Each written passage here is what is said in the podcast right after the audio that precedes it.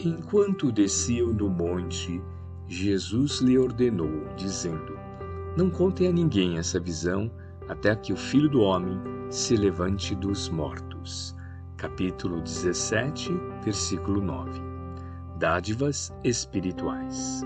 Se o homem necessita de grande prudência nos atos da vida comum, maior vigilância se exige da criatura no trato com a esfera espiritual. É o próprio Mestre Divino quem nolo exemplifica.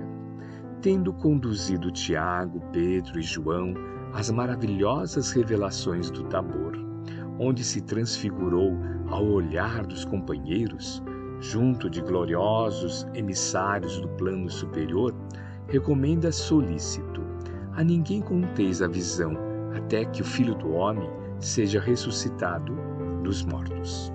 O Mestre não determinou a mentira, entretanto, aconselhou se guardasse a verdade para a ocasião oportuna. Cada situação reclama certa coisa de conhecimento.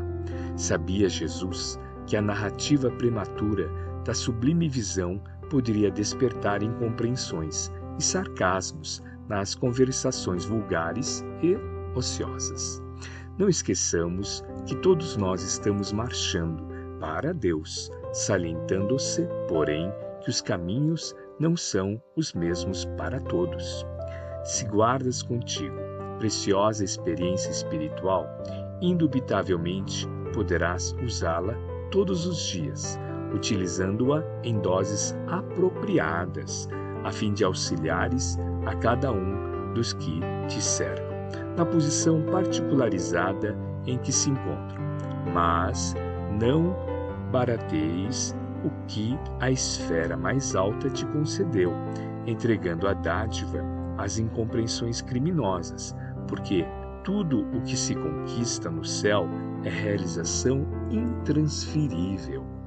Emmanuel, Psicografia de Francisco Cândido Xavier, obra Caminho, Verdade e Vida, capítulo 128.